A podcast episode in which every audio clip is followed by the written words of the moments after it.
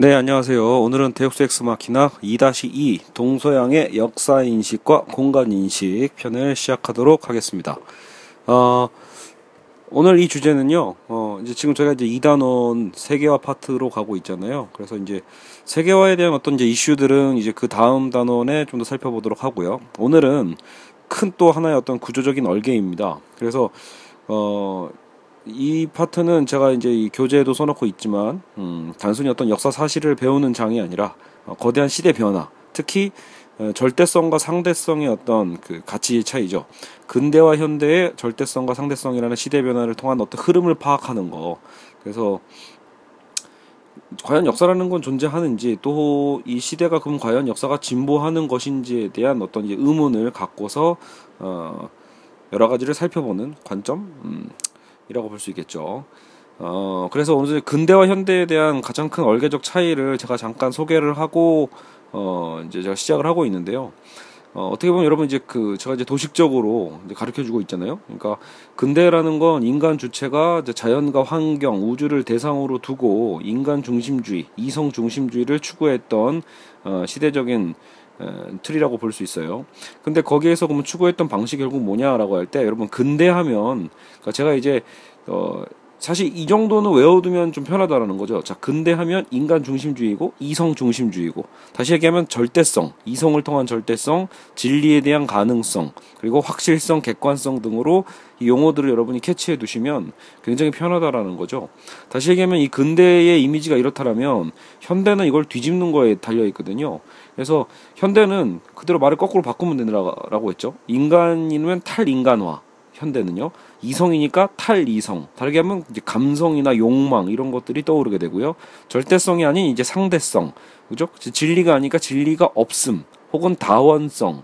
확실성은 불확실성, 객관성은 주관성 이렇게 다 어, 우리가 알고 있는 상식에 의해서 반대되는 용어들 있죠. 그거를 어떻게 보면 현대적 사회에 다 갖다 붙이면 대략적으로 들어맞습니다. 예, 그러니까 이런 틀을 갖고 어, 시대적 흐름을 보자라고 보는 거죠. 그리고 어떻게 보면 그러면 근대의 특성 중에 하나가 결국 이분법이거든요. 그래서 뭔가 분석적 사유를 중시했기 때문에 많은 것들을 분류하고 분석하는 어떤 과정에서 이분법이 필연적으로 등장을 하게 되는데요. 그래서 근대가 인간과 자연의 이분법이라면 현대는 인간과 자연의 합일적 관계, 상생의 관계로 이걸 역시 그 통합적 관계로 바꾸는 데 있고요. 국가와 국가의 어떤 대립, 민족주의적 대립에 대한 것도 결국은 어떤 세계화와 세계화의 어떤 민주성, 예, 세계의 어떤 어, 평등, 세계화의 어떤 이 뭐랄까 그러니까 작은 민족이라서 약소 국가라고 해서 정말 약한 게 아니라 그냥 어떤 다양한 민족의 어떤 가능성으로 열어두는 거죠. 또 시민과 국가의 이분법, 개인과 사회 이분법에서는 역시 공동선의 어떤 실현을 어, 주장하면 되고 인간과 동물의 이분법도 어, 어떤 동물 해방론 오늘 같은 경우 요즘은 요즘 동물농장 보시면 알겠지만 결국은 이제 동물도 하나의 가족처럼 이제 인식되고 있죠. 남녀 이분법, 여성 해방론, 또 제3의 성. 오늘날 게이 운동 굉장히 활발해지고 있잖아요. 이런 부분도 그렇고요. 서양과 동양의 이분법도 이제 문화 상대주의와 혼종성이라는 어떤 단어로서 또 해체되고 있죠. 그러니까 여러분, 그러니까 제가 자꾸 강조하는 건 뭐냐면, 저 분야가 아예 다르잖아요. 자연론, 뭐 세계와 국가론, 그리고 이제 뭐 동물에 대한 어떤 관점, 그리고 남성, 여성에 대한 어떤 관점, 그리고 이제 서양과 동양에 대한 뭐 또 오리엔탈리즘이 될 수도 있는데, 이러한 모든 어떤 이슈들은 다 다르지만, 결과적으로는 다 이분법의 문제고, 그 이분법을 해체하는 방식으로 현대 사회는 새로운 담론들을 주장하고 있다. 라는 걸 여러분이 익혀두자라는 겁니다. 더 상세한 지식과 깊이는 사실은 여러분이 저에게 배울 게 아니죠. 요즘은 어, 다른 팟캐스트 봐도 어, 워낙 이제 전문가분들이 또 많이 참여해 주시고 어, 만들어주고 계시기 때문에요. 사실은 뭐 이제는 제가 팟캐스트를 하는 것도 좀 부끄럽죠. 그나마 제가 이제 에, 붙잡고 가는 이유는 그래도 어, 현실에서 제가 이제 강의를 하니까 아, 여전히 많은 것들을 모르는 학생들이 정말 많이 있고 단지 뭐 고등학생에서 모르는 게 아니라 대학생들이어도 역시 모르는 게 많다. 아, 그래서 아 내가 도움되는 부분이 있긴 있구나. 근데 만약에 어, 여러분 중에서도 지금 방송 듣는 분들 중에 평소에 막 이런 인문사회학 책을 깊게 잘 깊게 잘 보고 계시는 분들은 사실은 이제 도움 이제는 뭐 도움되는 부분보다 오히려 아 지적할 부분이 많은데 이렇게 느껴지시는 분들이 있을 거예요. 그럴 때 이제 이 팟캐스트를 이제 끊으시면 된다. 예. 어떻게 보면 점점 더그 책도 읽다 보면 점점 더 깊이 있는 책으로 여러분이 점점 우리가 오, 어, 넘겨가듯이 제가 보기엔 이제 이런 팟캐스트 방송도 마찬가지인 것 같아요. 나름의 어떤 이제 좀 단계를 좀 구분해 가면서 어, 본인이 이제 원하는 이제 전문 지식으로 어, 찾아 듣는 것도 좋은 방법이라고 생각됩니다. 자, 여하튼 우리가 이제 이, 이 논술을 가르치는 제 입장에서 봤을 때 이제 문제에서 굉장히 많이 나오는 파트기도 해요. 오늘 이 배우는 주부분이요. 그러니까 기존의 어떤 상식을 이제 깨고 다시 새로 묻는 거에 대한 것들이 많이 나오는데 그 이유는 어떻게 보면 논술 자체가 유별나다기보다도 어떻게 보면 우리가 그동안 배워왔던 어, 공교육이죠. 우리가 고교 시절까지 배워왔던 교육들이 대부분 근대적 교육들이에요. 그러니까 저도 이해가 잘 안 가요. 왜 현대를 살아가고 있고 굉장히 역동적인 변화가 일어나고 있는데 그 학교의 교육 시스템이나 그것도 실제로 그 졸업한 결과물들을 보면 우리는 굉장히 근대적 사회에서 멈춰 있거든요. 그러다 보니까 우리는 또 되게 당연하게 역사 진보나 역사 발전론에 대한 것을 긍정하고 있다라는 것도 알 수 있어요. 그러니까 여러분 이렇게 생각되는 거 있잖아요. 우리가 요즘 아이폰으로 제가 녹음을 하고 있는데 우리는 당연하다는 듯이 이게 계속 발전할 거다라고 생각을 하죠. 네, 그래서 뭔가 이 기계가 가져다 준 어떤 위험성에 대한 고찰보다도 오히려 이 기, 기술 문명이 가져다 주는 혜택에 대한 것을 더 많이 상상하게 되고요. 환경 문제만 하더라도 아 결국은 뭔가 해결될 거야. 인간의 이성이 뭔가를 해결하겠지? 기술이 해결하겠지라고 생각한단 말이에요. 앞으로 무언가 더 좋아지겠지라고 생각하는 것처럼 우리는 굉장히 맹목적인 어떤 발전론이나 진보에 대한 관점을 긍정하거든요. 그래서 어 인문학이라는 건 어떻게 보면 우리가 생각하는 발전이라는 단어 자체에 대해서 다시 재정이라는 겁니다. 다시 의문을 던지는 거죠. 진보한다라는 관점에 대해서도 우리는 다시 의문을 던지는 거예요. 이게 과연 진보라는 게 맞냐, 발전이라는 것 자체가 과연 해당되는 건가 이 시대에 이런 고민들을 해보는 거죠. 왜냐 왜냐하면 그럼 우리는 왜 그동안 이런 발전론을 당시 당연하게 여겨 왔는가라고 봤을 때 사실 이 근대의 방향이 그래 왔거든요. 인간 중심주의, 이성 중심주의라는 거 여러분이 기억하, 기억하고 계시잖아요. 그러니까 인간의 이성과 혹은 인간 그 자체만을 중심으로 본다라면 역사 진보론에 대한 것, 역사 발전론에 대한 것은 타당성이 있기는 있어요. 왜냐하면 어차피 근거의 기준이 결국은 이성을 통한 이성을 통한 과학주의나 수학에 대한 거죠. 자연을 수학화하는 과정이에요. 그러니까 자연을 수학화하면 계산 가능해지고 우리는 이 삶을 통제 가능하게 되는 거죠. 그래서 제가 여기 교재 이렇게 써놨거든요. 자연의 변화 속에 생체적 리듬을 조화시켜 왔던 삶이 이전의 삶은 그랬다라는 거예요. 근데 근대가 발전하면서 삶이 급속하게 기계적인 삶으로 변형되어 가는 거예요. 아침에 일찍 일어나는 것도 자연의 어떤 조화 속에서 일어나는 게 아니라 노동을 하기 위해서 그냥 우리는 알람을 맞춰 놓고 어, 우리의 육체를 끌어내는 거죠, 사실은요. 어떤 강요된 삶을 살고 생산 단계마다 동작 또한 계산되는 어떤 이 테일러리즘, 그러니까 컨베이어 벨트 시스템과 함께 우리의 모든 동작이 계산되고 시간화되거든요. 이런 가운데서 우리의 육체도 이제 기계화된다라고 봅니다. 그래서 우리는 일상에서 진보, 진화, 발전이라는 단어를 너무 자연스럽게 사용하고 있고, 어, 혹은 또 이걸 긍정적 의미로도 인식해 왔다라는 거죠. 어, 실제로 여러분 우리나라 사회에서도 뭐 유견문화 플러스 어쨌든 우리 노동에 대한 어떤 가치도 좀 신성시하면서 그 재밌는 건 이거죠. 노동 그 자체에 대한 신성시라기보다다 보다도 그냥 인간이 그냥 일하는 건 당연하다라고 생각하는 거죠. 그건 당연한 걸 수도 있지만 문제는 결국은 그 일이 어느덧 보면 자연의 어떤 조화 속에서 함께 에, 일하고 노동하고 그렇게 늙어가는 게 아니라 사실 우리는 지금 자연의 변화 속도보다도 더 빠르게 일하고 있는 게 이제 문제가 되는 거죠. 예, 그러니까 지금 근대화가 추구하고 있는 시간이라는 건 굉장히 그 빠른 것을 상징으로 하고 있어요. 그러니까 효율성이잖아요. 근대화하면 여러분 또 떠오르는 게 효율성입니다. 그러니까 어떻게 하면 효율성, 생산성, 어떻게 하면 더 짧은 시간 내에 많은 것을 산출해낼 수 있는가라는 그 기준 가치를 갖고 끊임없이 우리가 이제 우리의 육체를 거기에 맞추다 보니까 아, 우리도 혹사 당하게 되는 거죠. 자, 그래서 결국은 당연히 이건 목적 전천상, 혹은 주객의 전도가 일어날 수 있겠죠. 예, 인간이 기술을 주도하는 게 아니라 그러니까 인간 중심주의인데 그 역설이 벌어지는 거예요. 그 기술적 속도가 오히려 나중에 인간의 생체 리듬을 파괴해버리고 인간을 끌고 가는 거죠.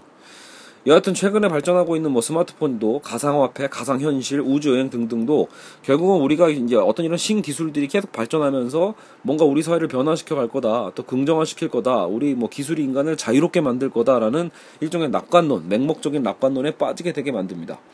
그래서 여러분 여기서 이제 그 교재 보시면 잠깐 이 복잡성에 대한 그 그래프도 나와 있는데 여러분 사실은 그러니까 이 선형적 진보론이라고 생각하시면 될 것 같아요. 근대의 진화, 근대 발전론의 관점은 어떻게 되냐라고 할 때 도식적으로 역시 이해하신다면 어, x축은 시간으로 두고 y축을 여러분 이제 진보, 진화라고 두신다면 선형적인 진화, 선형적인 진보 이렇게 보시면 됩니다. 우상향하는 그래프 하나 그려 놓으시고 선형적으로 진보에 간다. 그래서 이게 또 기술 낙관론자의 입장에서 본다면 거의 무한한 진보거든요. 그러니까 이 그래프는 계속해서 올라갈 겁니다. 자, 근데 과연 그럴까?라는 거에서 이제 질문을 던지는 게 이제 좀 어쨌든 인문적 사유겠죠. 이제 제가 교재에 넣어놓은 사실 그래프는요. 근데 이게 무조건 선형적으로 진보한다라는 메시지만 담아낸 건 아니에요. 왜냐면 이게 석기 시대가 압도적으로 길고요. 어쨌든 이제 시대가 변화될 때는 급격하게 변한다. 이 복잡성이 급격하게 또 증대된다라고 봅니다. 어, 그래서 제가 이제 인용했던 여러 가지 이제 그 실제 시험 문제에서 나왔던 어, 이제 제시문들을 어, 몇 개 이제 제가 그대로 이제 인용해 놨는데요. 어, 말, 그대로, 말 그대로 이제 이런 선형적 진보론을 바탕으로 만들어내는 게 오늘날 이제 여러 가지 이제 경제 경영 교과서들에서 등장하고 있는 에, 이제 가치관들이기도 하거든요. 그래서 제가 실어놓은 제시문은 이제 생산성 패러다임이라는 거예요. 그래서 어떻게 하면 비생산적인 경제 문화를 없애고 좀 더 빠르게 생산적인 경제적 패러다임으로 바꿀 수 있는가라는 개념으로 어, 제시하고 있는 글들이 나와 있고요. 이거는 어, 말 그대로 이제 이게 그 서구의 그 다인의 진화론적 사유, 어, 다인이 어, 얘기했던 진화적 그, 그 틀이 진화론의 어떤 틀을 나중에 이제 그 생물학적 진화론을 사회 진화론 진화론으로 그리고 발음이 안 되네요. 음, 사회 진화론으로 바꿔가는 거죠. 그러니까 이 사회도 점점 어, 진화되는 것처럼 선형적으로 계속해서 우리도 발전해 갈 거다, 진화해 갈 거다라고 보는 어, 일종의 낙관론이에요. 그래서 제가 이제 최남선의 민족 개조론도 집어넣어놨거든요. 그래서 인류 전체가 함께 에, 집단화돼서 어 뭐랄까 뭐 이런 단어들이 나와요. 이미 어쨌든 계속해서 나오는 이 관점. 에, 사회 진화론자들이 주로 얘기했던 것이 어, 결국은 어, 뭔가 집단적으로 어, 발전해 갈 수 있다. 에, 감정의 순화, 지능의 속달 뭐 이런 표현도 쓰네요. 그리고 생명력의 어떤 개현 뭐 이런 식으로 얘기하면서 강자가 살아남고 또 약자는 도태되는 또 그런 개념들도 자연스럽게 쓰며 넣었다고 볼 수 있어요.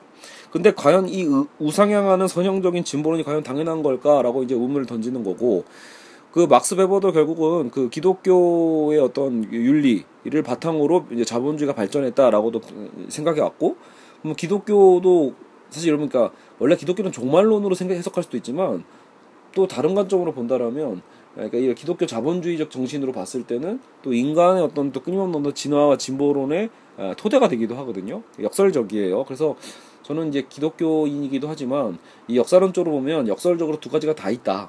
그러니까 어떤 그 종말론 쪽으로 본다라면 인류는 계속해서 죄를 지어서 멸망하고 어, 저 예수님의 또 다른 재림이 나타날 거다라고 보는 비관론이 있는 또 반면에 한편에서는 서구 기독교 자본주의 방식이죠. 그래서 어, 인간의 어떤 이 경제 활동에 대한 근면 성실에 대한 것을 찬양하면서 오히려 이제 인류의 삶이 더 어, 윤택해질 거다라고 보는 관점도 있다 있어 왔다라는 거예요. 자 그렇다면 과연 그래 왔는가라고 봤을 때 여러분 이제 제가 늘 강조하는 게 근대에서 현대로 변화되는 가장 큰 그 기점이 뭐예요?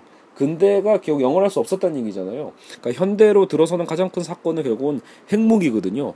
그러니까 세계 2차 대전, 1, 2차 대전을 겪으면서 인간의 기술의 결과, 인간이 그렇게 자랑했던 기술의 결과가 인류의 멸망에 대한 가능성을 보여줬다는 그 역설, 이런 것들을 우리가 어, 살펴보고 성찰하는 거죠. 예. 가장 이성적인 국민이었던 독일이 혹은 또 가장 이상적 민주주의 헌법을 갖고 있었던 독일의 바이마르 공화국에서 나치를 선출했다라는 그 역설 그리고 그 나치가 에, 너무나 같은 그 인류였던 어떻게 보면 유대인을 학살하는 그 과정 이런 것들 속에서 사실은 우리는 과연 우리가 진화하는 게 맞나? 우리가 진보하는 게 과연 맞나? 라는 것을 이제 의심하게 되는 거죠. 물론 이조차도 우생학적 개념으로 히틀러는 받아들였고 그래서 오히려 열등한 인종은 사라져야 되고 어, 어쨌든 우성인자가 더 많아져야 된다는 본점을 합리화시키는 걸로 쓰여 먹기도 하지만 결국 인류 대다수가 공유하는 건 공감하는 것은 아니다 이거 이대로 가다가는 진짜 다 죽겠는데 라는 거죠. 지금 핵무기를 서로 이렇게 만들다 보면은 예, 각자 쓰다 어, 미사일 쏘다가 끝나지 않을까라는 거죠. 결국은 기술에 대한 결국은 오히려 이제 비관론도 상당히 많이 나오게 됩니다.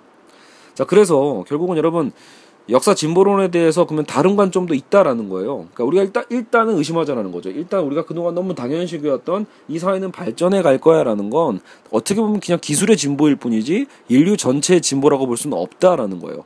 그래서 이제 제가 제시한 게 에, 이제 인용한 거죠. 공자의 대동사회론에서 이제 이게 퇴보적 관점 그리고 기독교의 종말론을 예시로 넣어놨습니다.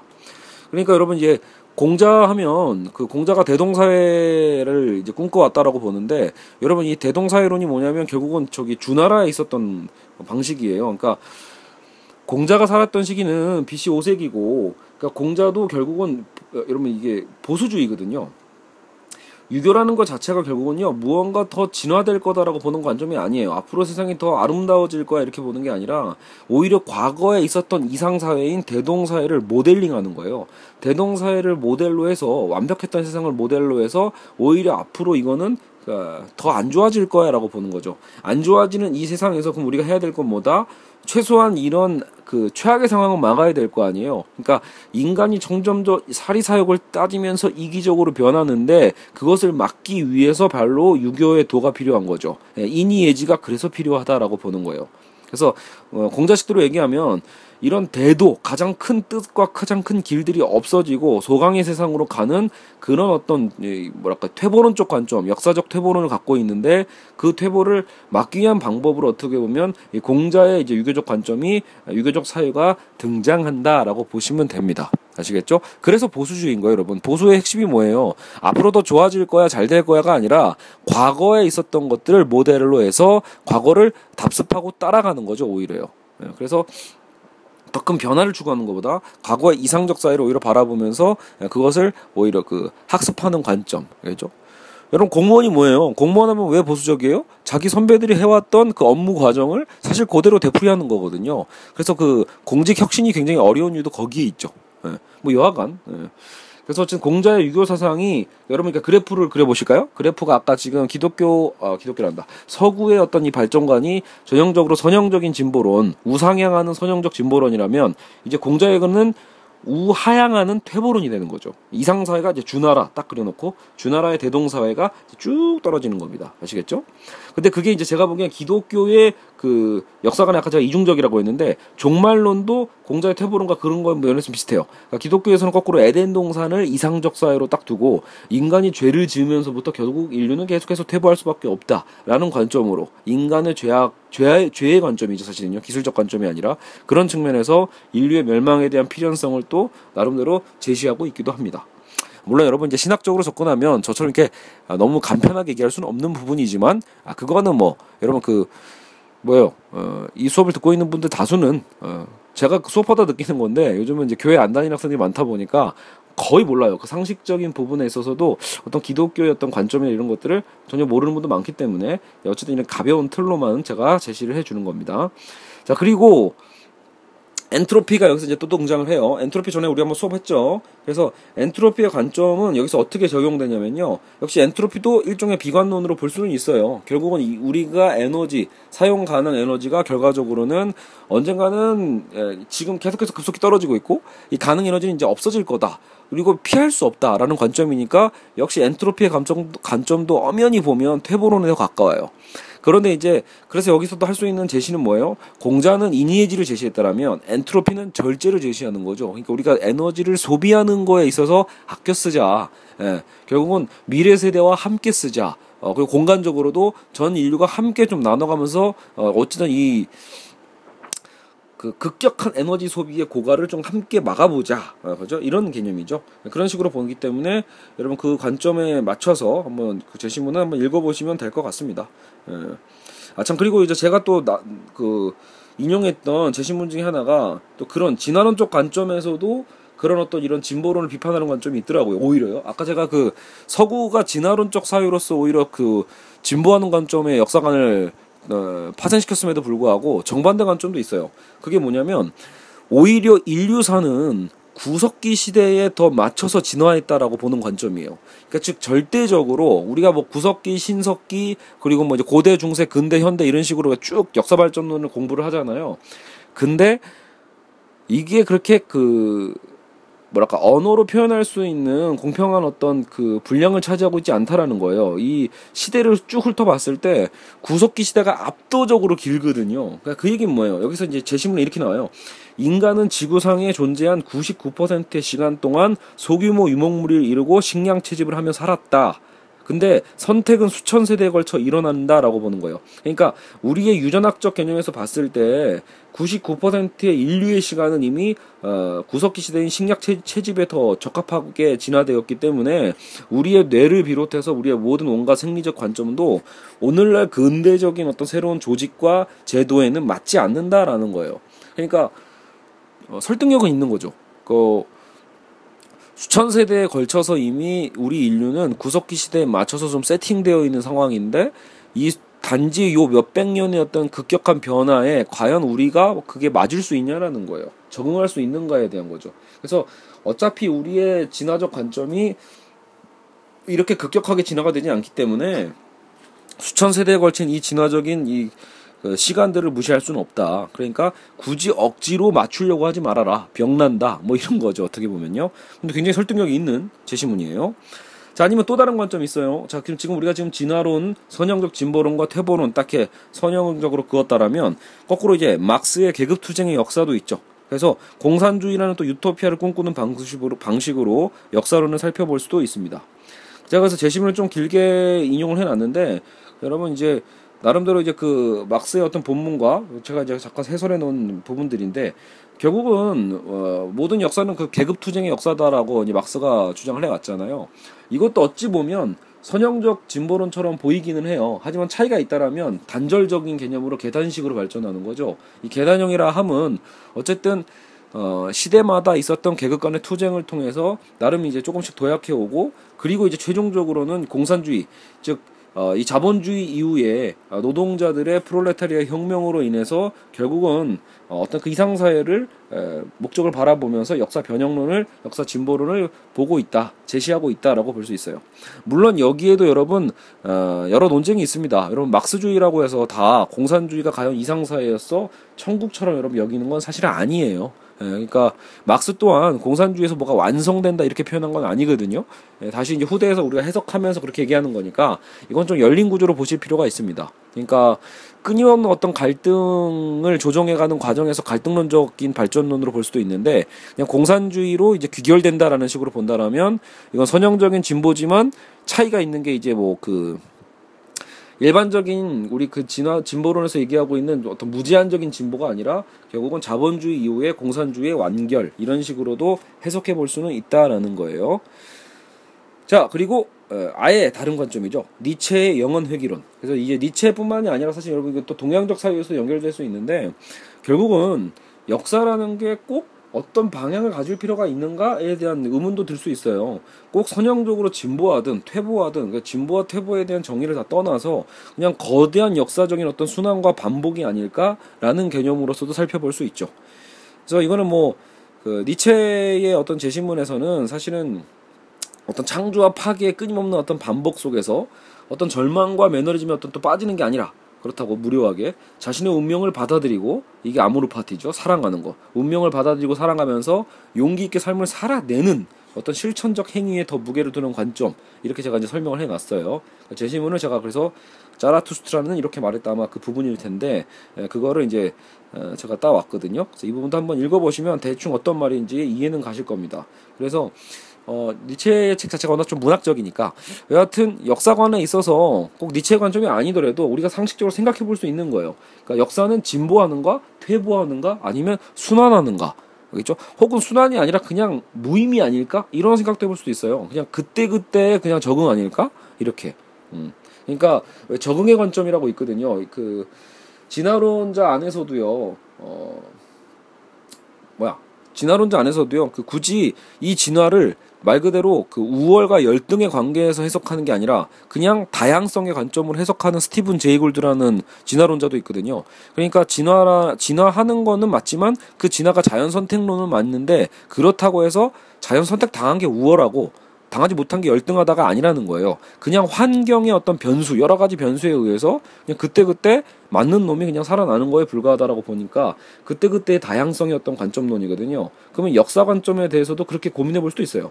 차라리 역사라는 건 어떻게 어떤 흐름과 목적을 갖고 변해가는 게 아니라 그냥 그때그때의 그 최선, 그때그때의 환경과 그 환경 살아가는 최선의 어떤 이 시너지 효과들, 상호 관계성들이 만들어내는 그냥 우연이 아닐까, 우연이 아닐까? 이런 것들도 있죠. 그 필연이 아니라 하나의 우연적인 어떤 삶과 다양성의 어떤 관점으로도 어, 역사 관점을 정리해 볼 수 있습니다. 알겠죠? 제가 그래서 역사 발전론에 대한 어떤 종합적 검토, 견해라고 해서 제가 사실 어떤 그 논술 시험 답안에다 썼던 어, 답안지거든요. 그래서 이걸 한번 여러분이 읽어보셔도 도움이 될 거예요. 그래서 진화론으로 여러분이 끌고 가도 되고요. 태보론으로 주장할 수도 있고 아니면 순환론과 혹은 뭐 그때그때 어떤 다양한 어떤 관점으로도 역사를 적용해 볼 수 있습니다. 중요한 건 논 거죠, 여러분. 그러니까 저는 결과를 내리려고 하는 게 아니니까 이 수업을 통해서요. 어, 역사 진화론을 여러분 주장하실 분들은요, 기본적으로 자신이 공격받을 그 논거를 반박할 수 있어야 돼요. 그래서 이 역사는 진보한다라고 보는 사람들이 가장 많이 듣는 비판은 뭐냐면 당연히 이 야, 이건 그건, 그건 단순히 기술만 발전하는 거 아니야? 과연 인간이 인류의 어떤 정신이나 이런 게 따라갈 수 있는가? 인간은 더 악해지고 있지 않냐? 세상은 점점 더 악해지고 있지 않나? 여러 가지 어떤 실증적 증거를 막 갖다 대잖아요. 아까처럼 이제 원, 원자폭탄도 그렇고요. 그런데 이제 진화론을 끝까지 주장할 사람들은, 진보론을 주장할 사람들은 오히려 그것을 컨트롤하는 인간의 지성도 같이 증가하고 있다. 뭐 이런 식으로 얘기해 볼 수도 있다라는 거예요. 인류가 그때그때 막 여러 가지 어떤 넘어짐이 있죠. 퇴보하는 것처럼 보일지 모르겠지만 사실 인류는 그거의 어떤 그 잠시 동안의 어떤 이 한 걸음 뒤로 도약하기 위한 거죠. 오히려 더 멀리 도약하기 위해서 한두 걸음 뒤로 어 뒷걸음은 칠수 칠질 칠지언정 사실은 인류는 거기에 적응하고 있다는 거예요. 오히려 여러 가지 위기 관리 능력도 생겨나면서 결국은 어, 더 멀리 우리는 뛰고 있는 셈이다. 기술이 발전하는 만큼 그 기술을 컨트롤할 수 있는 인간의 능력과 혹은 인간의 인권에 대한 성장, 그죠? 인간의 어떤 기본권 민주주의의 성장 등을 근거로 들어서 어, 기술만 발전하는 게 아니다. 인간의 어떤 정신적 가치나 이런 것도 함께 발전해 간다라고도 주장해 볼 수 있습니다. 거꾸로 이제 태본론을 주장할 사람들은요 그런 진보가 다 허구다라고 보는 거죠. 잠시 동안에 오히려 그 증가처럼 효율성처럼 보일 뿐이지 인류사를 봐도 결국은 영원한 제국은 없었잖아요. 계속 패망해 가거든요. 결국 그거의 반복일 수도 있다는 거예요. 근데 그 반복조차도 점점 더 안 좋아질 거다. 왜 엔트로피 같은 것까지 들고 와서 결국은 인류가 사용 가능한 에너지도 고갈될 것이고 심지어 에너지 고갈 전에 인류의 이 탐욕과 욕망의 크기 때문에 예, 그게 이제 기술과 맞물려서 오히려 한 번에 멸망할 수도 있다. 뭐 이런 개념으로 더 비관적으로 볼 수도 있습니다. 순환론은 이 두 가지를 다 비판하면 되는 거고요. 어, 이해 가시나요? 음, 좋아요. 자, 그렇게 해서 어쨌든 시간적 관점에 대해서 이 어, 서구와 동양의 시간 인식과 공간 인식이라고 했지만 사실 지금 얘기한 건 어떻게 보면 그래서 이 서구 근대적 관점에 대해서 보는 시간관을 나름대로 또 여러 가지 다양한 어떤 문화적 관점에서 다양한 어떤 문화에서 보는 어, 역 발전론이라고 어, 우리가 살펴봐 살펴볼 수 있었죠. 자 그리고 공간 인식은 좀 간단하게 볼게요. 원래 최근 이제 여러 가지 시험 문제에서 이제 공간에 대한 것도 많이 나오긴 하는데 동서양에 대한 공간 인식도 그러면 마찬가지예요. 그러니까 이 서양의 근대적 관점은 무엇보다 이 공간 인식도 굉장히 아까 제가 얘기했죠 수학화라고 자연의 수학화예요. 자연 자체가 굉장히 인간을 둘러싸고 있는 유기적 관점에서 본다라면 이것을 수치화하고 수학화하는 건 사실 불가능해 보이는데 어쨌든 데카르트의 좌표 평면 이후라고 볼 수 있겠죠. 데카르트와 뉴턴 이후로서는 결국 우리는 모든 자연을 물리학으로 변화시키고 또 수학적 좌표로 변형시킴으로써 우리는 결국 공간도 굉장히 기계적으로 이제 판단하게 되는 거거든요. 동양은 그렇지 않았죠. 천지인을 세 요소로 막 근거해서 우주로 해석하고, 그죠? 우주의 일체, 예, 그죠? 인간과 자연에 대한 일체 이런 개념에서 본다라면 공간 인식에서 당연히 하나된 유기성이 더 강조가 되어 왔다라고 볼 수 있어요. 자, 그래서 제가 이제 그 써놓은 것을 보시면 어. 우리가 그러니까 이 동양에서는 실제로 그래서 모든 것을 자연과의 어떤 조화 속에서 국가의 도읍을 정한다거나 건축도 완성하게 되는 거죠. 그 제가 그 유홍준 교수님이죠 예전에 문화재청장이었던 그러니까 그분도 되게 강조하고 한국의 건축을 자랑하는 거가 바로 그거거든요. 이 자연과의 조화. 경복궁도 그렇게 해석하실 때 굉장히 아 저도 감명 받았는데 단순히 건축물이 띵 하고 들어와 있는 게 아니라 그쵸? 저기 어, 북한산 자, 북한산 자락부터 옆에 있는 인왕산과 결국은 어, 그 산에 있는 전기부터 시작을 해서 이 건축가의 조화, 그죠? 궁궐과의 조화와 어쨌든 이 풍수 지리설의 연관성 여러 가지를 다 살펴보면서 만든 건축 양식들이거든요. 그리고 또 하나 그때 인상적이었던 것도 그 왜 돌담을 쌓아도요. 딱 그 뭔가 이렇게 자른 게 아니라 거기에 맞는 모양을 찾아가지고 일일이 맞춘다고 하잖아요. 그러니까 최대한 자연의 형상을 유지하면서 건축하는 어떤 그런 또 우리 조상의 지혜들 이런 것들을 봤을 때 확실히 이 동양적인 공간관이 이 자연과의 일체성을 많이 강조하는 측면이 있다라고 볼 수 있어요. 근데 이제 우리가 얘기하는 서양의 공간이라는 것은 이제 근대적 공간이라는 거고 이 수학적 공간에서 결국은 어, 공간이라는 건 대상적 공간이 되는 거예요. 체험적 공간이 아니라 대상적이고 그러니까 우리가 바라보는 예, 좌우가 또 분절되고 구별되는 그렇죠? 인간 중심의 경험 공간이다라고 볼 수 있어요. 엘리아다의 성가속을 보면요. 실제로 거기서도 인간이 거주하는 공간이 오히려 더 중심적으로 봐요. 그러니까 인간이 거주하는 공간은 질서 잡힌 코스모스고 그 밖의 공간은 오히려 카오스다. 예, 무질서하다고 보는 거죠. 이런 이분법적인 어떤 공간 인식은 어, 서구학자들 내에서 많이 보여집니다. 반면에 어쨌든 이 동양의 어떤 여러 가지 그 공간적 개념들에 대한 제시문들을 보면요. 그러니까 집도 여기 시베리아 원주민 얘기도 나오는데 시베리아 원주민의 그 파오라는 어떤 집은 하늘과 땅을 줄여놓은 모양이다. 압축했다라고도 막 보고 있고요. 그리고 우리 그 불교의 어떤 관점에서 고진멸도 있잖아요. 불교의 고진멸도의 고통과 고통을 멸하는 어떤 과정, 우리의 집착을 멸하는 어떤 과정들을 도에 이르는 과정들을 또 어떤 그 불교의 그 절의 어떤 공간에다가 그대로 이제 반영해 놓은 이런 건축 양식들도 볼 수 있습니다. 자, 뭐 그리고 뭐 그런 방식으로 제가 이제 여러 여러 개 어떤 제시문들 좀 넣어 놨으니까요. 한번 그 교재를 갖고 계신 분들 한번 읽어 보시고요. 그리고 이제 뭐 어, 도시의 형성. 제가 이제 이걸 또 따로 만들어 놨는데, 말 그대로 여러분 이제 근대적인 도시가 이제 형성되면서 결국은 도시는 철저하게 균질적이고, 어, 그죠? 균질적인 어떤 인식 공간이라고 볼 수 있습니다. 그래서 과학적, 기계적으로 배치가 돼서 대표적인 게 여러분 왜 그 베르사유 궁전에서도 그런 도식으로 쫙 중요한 전체주의잖아요. 그 당시에 그 절대주의. 왕정 중심으로 절대적 권력을 중시했던 또 시대기도 하기 때문에 거기는 진짜 건축 자체가 길은 굉장히 반듯반듯한 것 같지만 그게 단순히 분열적인 다양성의 어떤 반듯함이 아니라 원형 방식이죠. 중앙에 그 모든 베르사유 궁전을 중심으로 한 방사형으로 이제 쫙 연결돼 있거든요. 여하튼 공간 배치도 굉장히 효율적이면서도 계산적인 방식으로 이루어지고 있다. 그죠? 그래서 이런 도시에 대한 어떤 균일성에서 오히려 이제 압박감을 느껴서 다시 이제 농촌으로 돌아가고자 하는 어떤 귀농 현상도 최근에 생기는 것도 반사적인 어떤 측면이죠. 어, 우리 그 서울이야말로 전형적인 도시 공간이고 굉장히 근대적인 어떤 측면이 어우러지고 있습니다. 그래서 이런 상징적인 거죠. 도시하면 자본주의와 효율성, 이성과 계산관계, 타자와 고독 등등의 어떤 수식어라면 농촌은 한적함, 여유, 느림, 자연 친화 등으로 표현된다라고 볼 수 있어요. 이제 저 최근에 근데 제가 많이 고민하는 건 이러한 이분법도 오히려 또, 또 하나의 이데올로기일 수도 있는 게 도시인들이 갖고 있는 착각일 수도 있다라는 거예요. 이미 농촌 사회도 많이 변화됐기 때문에요. 공동체라는 그 여러분 그 공동체적 가치가 이미 농촌도 많이 파괴화되었기 때문에 그렇게 본다라면 오히려 농촌 사회가 더 불편할 수 있다라는 거예요. 이미 도시 사회에서 자라왔던 특히 저 같은 세대, 제 이후 세대들은 농촌으로 간다고 해서 과연 편해질까? 이건 상당히 의문이 들 수 있어요. 그리고 어, 이제 은퇴하고 귀농하고자 하는 부모님들도 마찬가지죠. 이미 수십 년을 도시에서 살아왔는데, 과연 돌아왔을 때 자신이 어렸을 때 꿈꿔왔던 그 고향은 사실 이미 사라진 지 오래일 가능성이 큽니다. 모습이 비슷하다고 해서 고향인 게 아니죠. 이미 그 모든 것들이 변해왔으니까요. 그 내부적인 것들은요. 자, 여하튼 그래서 이제 시선과 건축 이 개념으로 이제 제가 마무리를 하고 있는데 결국 여러분 이제 근대적인 건축 양식들은 어떻게 보면 가장 효율적으로 어, 배치하다 보니까 여기에 또 효율적인 권력, 효율적인 권력의 감시가 함께 적용이 됩니다. 그래서 우리가 어렸을 때 여러분 공부했던 학교들 보세요. 다 네모 반듯하잖아요. 네모 반듯하고 어, 교탁을 중심으로 배치가 되어 있고요. 또 항상 그 투명 유리를 통해서 어, 교실은 복도에서 또 관찰 가능하고요. 그러니까 언제든 우리는 감시의 대상으로서 사실은 어, 익숙해져 있는 거죠. 어, 군대 그러니까 나중에 미셸 후코가 여기서 잠깐 이제 등장을 할 수 있겠지만 뭐 군대도 그렇고 군대 막사 그리고 이제 학교, 병원, 어, 또 공장 이런 어떤 모든 공간들도 다 사실은 감시의 대상으로서 가장 효율적으로 배치되고 있다.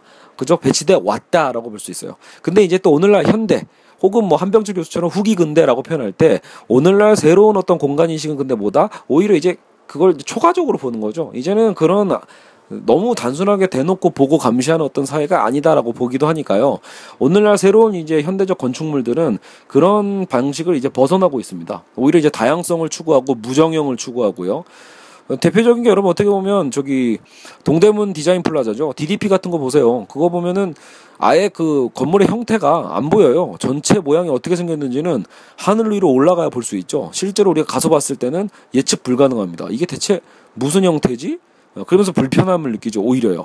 그러니까 여러분 이 현대가 뭐랄까 근대에 굉장히 익숙해져 있는 근대 공간 인식과 시간 인식에 익숙해져 있는 우리에게는요 오히려 이런 현대적 건축물들이 굉장히 좀 불편하게 느껴질 수 있어요. 뭔가 독특하고 아름다움을 느끼는 동시에 불편함도 있는 거죠. 왜냐하면 우리의 인식에 뭔가 한 번에 안 들어오니까 대체 이게 뭐야? 뭐 하는 공간이지? 어떻게 써야 되는 거지? 예. 어디서 어디까지가 이 건물의 그 끝, 끝과 마지막일까? 들어가는 입구는 어디야? 이런 것들이 다 헷갈리죠. 그러니까 이런 어, 불확정 속에서 굉장히 불확정적인 어떤 그 흐름 속에서 우리가 굉장히 불안해할 수도 있거든요.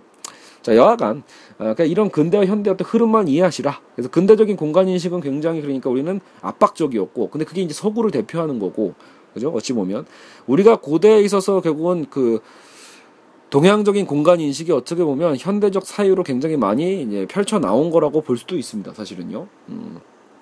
아 물론 그 뭐랄까요 동지, 동대문 디자인 프라자는요 모양 자체는 되게 또 현대적이지만 그 주변 공간과의 어떤 조화 가능성에서 본다라면 오히려 굉장히 또 이질적이어서 그건 여전히 되려 근대적일 수도 있다라고 볼 수도 있어요. 그래서 동대문 디자인 플라자 자체는 동대문과 사실은 굉장히 어우러지지는 않죠. 예. 그래서 아예 미래적으로 볼 것인가 뭐 이런 것도 고민해 봐야 돼요.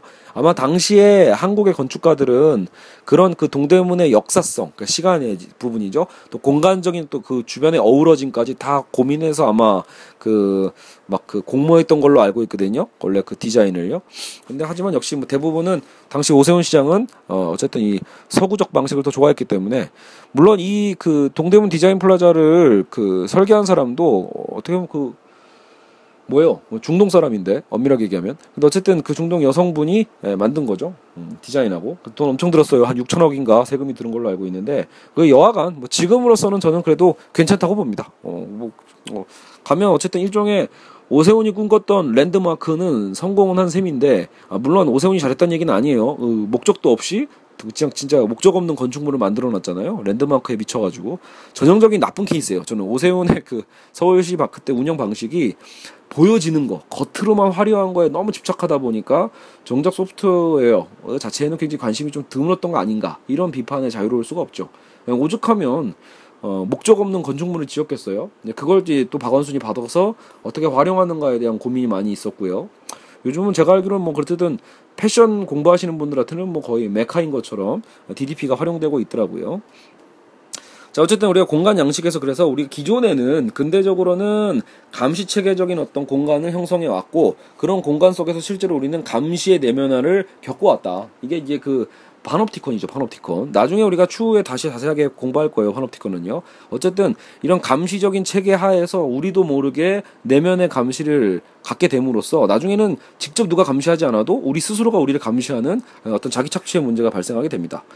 여기 아르벤바 고등학교라고 해서 그 예전에 그 숙명여대의 문제에서 나왔던 사례인데 거꾸로 이런 방사형 건축물이라고 해서 다 그런 그 중앙 감시 체계는 아니라는 거예요. 오히려 날개 형식으로 만들어 감으로써 어, 오히려 그 다양성도 살리면서 학생들의 다양한 활동들을 인정하는 어떤 공간도 만들어주면서 동시에 광장, 함께 연합하고 통합성을 이뤄낼 수 있는 광장적인 어떤 방사형 건축물도 만들어냈었거든요. 그래서 이 아르벤파 고등학교는 굉장히 오히려 그 이런 그 파노티컨의 어떤 획일화적인 어떤 권력의 문제를 해소하는 또 대안적 건축물이 되기도 합니다. 그러니까 다양성도 살리면서 어, 하나도 될 수 있는 다양성에서 끝나버리면 문제잖아요, 여러분. 사실 분열하다가 끝나버리면 그건 민주주의가 아니죠. 분열하면서도 여 분열하는 게 아니라 결국은 필요에 따라서 다시 연대할 수 있는 그런 유기적인 역동성이 있어야 진정한 민주주의거든요. 어쨌든 그런 공간 인식, 새로운 어떤 공간 건축과 인식에 대해서도 이런 변화를 겪어왔다고 볼 수 있습니다.